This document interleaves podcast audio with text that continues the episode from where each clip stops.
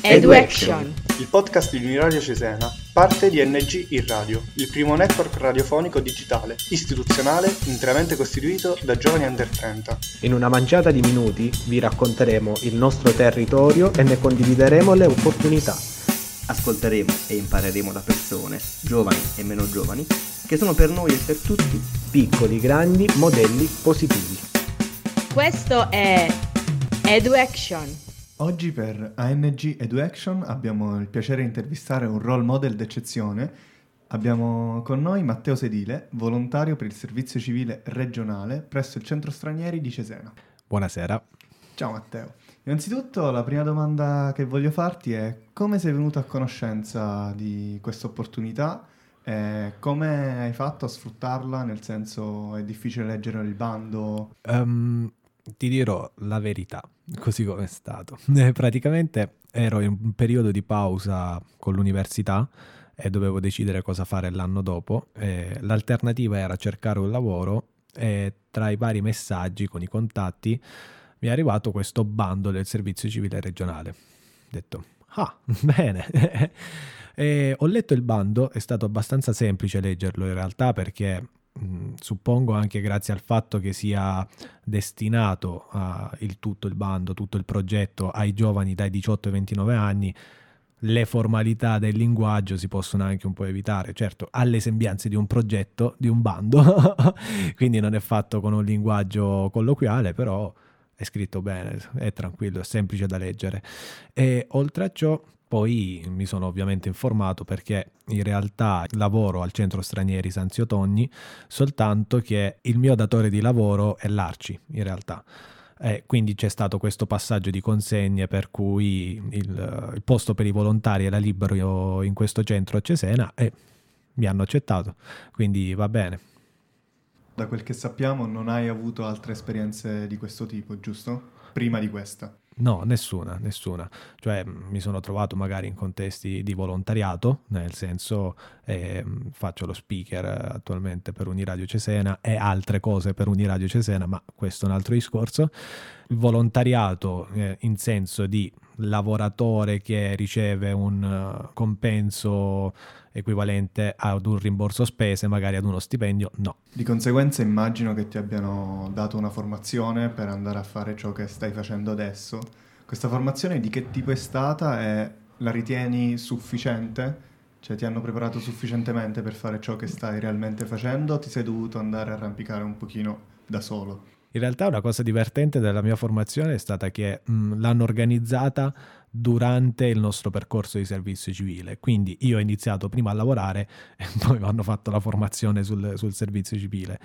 La formazione si divide in due modalità, una generale e un'altra specifica. Adesso non so di preciso cosa significhino generale e specifica all'interno di un contesto formale, però so dirti che una formazione generale prende appunto le generalità del servizio civile, quindi da come nasce, i contesti grazie ai quali si è sviluppato, eh, oppure le realtà di servizio civile presenti nel territorio, eh, ti spiegano delle strutture, diciamo la struttura di alcuni enti come non lo so, il Copresco, che era per esempio la cooperativa, che è la cooperativa che gestisce le nostre formazioni, oppure la cooperativa Lega Coop, cose così, mentre la formazione specifica è mirata più alla persona. Quindi in questo senso potremmo definire generale per tutti, specifica nel senso che ti danno un contenuto generale che però poi devi indagare individualmente, come ad esempio la creazione di un curriculum.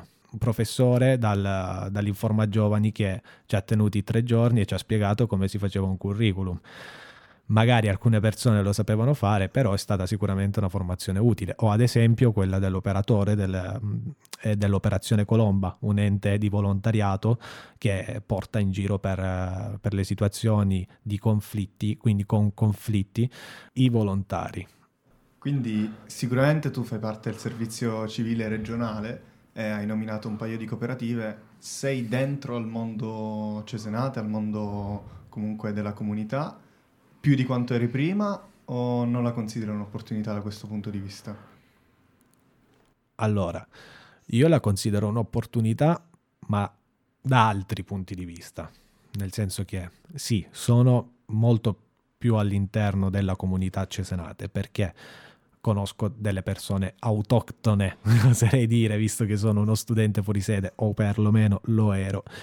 Sì, quindi stringo più relazioni con delle persone che sono del posto e che di conseguenza sanno indicarmi quasi con certezza dove poter svolgere determinate operazioni, no? perché hanno l'esperienza dell'aver vissuto qui. E quindi sì, ho ampliato la mia rete di contatti cesenate sicuramente in questo senso, però allo stesso tempo ti dico che io la considero un'opportunità da un altro punto di vista, perché? Perché quando vai a fare servizio civile ti poni in una posizione più bassa rispetto alla normalità, tra virgolette, ma nel senso che ti riempi secondo me un po' di umiltà prima di fare una cosa del genere, perché un po' come ricordo delle parole di un mio collega che mi ha detto se vuoi fare determinate cose perché vuoi scappare dai problemi, allora ti conviene prima risolverti i problemi e poi fare queste cose. E, ehm, il servizio civile non è altro che dare aiuto ad una persona, e tu per offrire aiuto devi essere in condizione di poterlo dare. Se in primis la tua mente, il tuo corpo, te stesso in generale non è pronto a fare questo passo, allora secondo me fai più danni che altro perché le condizioni delle persone a cui sei affiancato sono tali da non poterti permettere di parlare come se stessi parlando con un tuo amico. È una condizione per cui devi avere sempre il controllo delle parole che dici, perché ogni parola può essere tagliente per qualcuno e offensiva per un altro, ma non perché sono irascibili o, o permalosi, semplicemente perché vai a toccare degli avvenimenti eh, di cui tu non sei a conoscenza, magari per carità, può succedere, per questo bisogna ponderare le parole.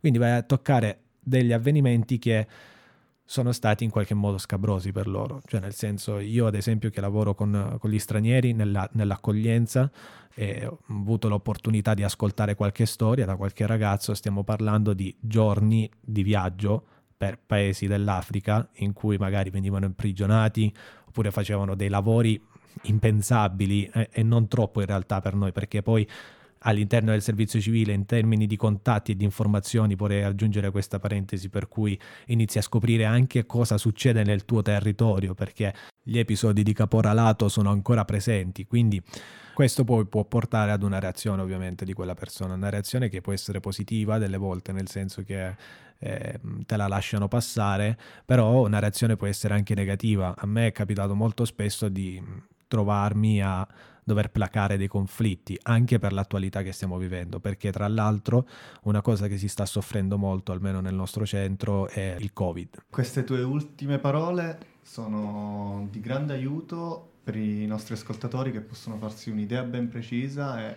capire anche a cosa vanno incontro se hanno intenzione di partecipare a un baldo del genere. Quindi io ti ringrazio per il tuo tempo. Grazie a voi.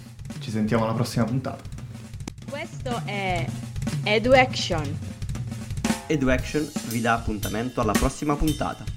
Questo progetto è finanziato dal bando ANG in Radio più di prima dell'Agenzia Nazionale per i Giovani con fondi del Dipartimento per le Politiche Giovanili e Servizio Civile Universale della Presidenza del Consiglio dei Ministri e dal programma Eratus Plus dell'Unione Europea. EduAction.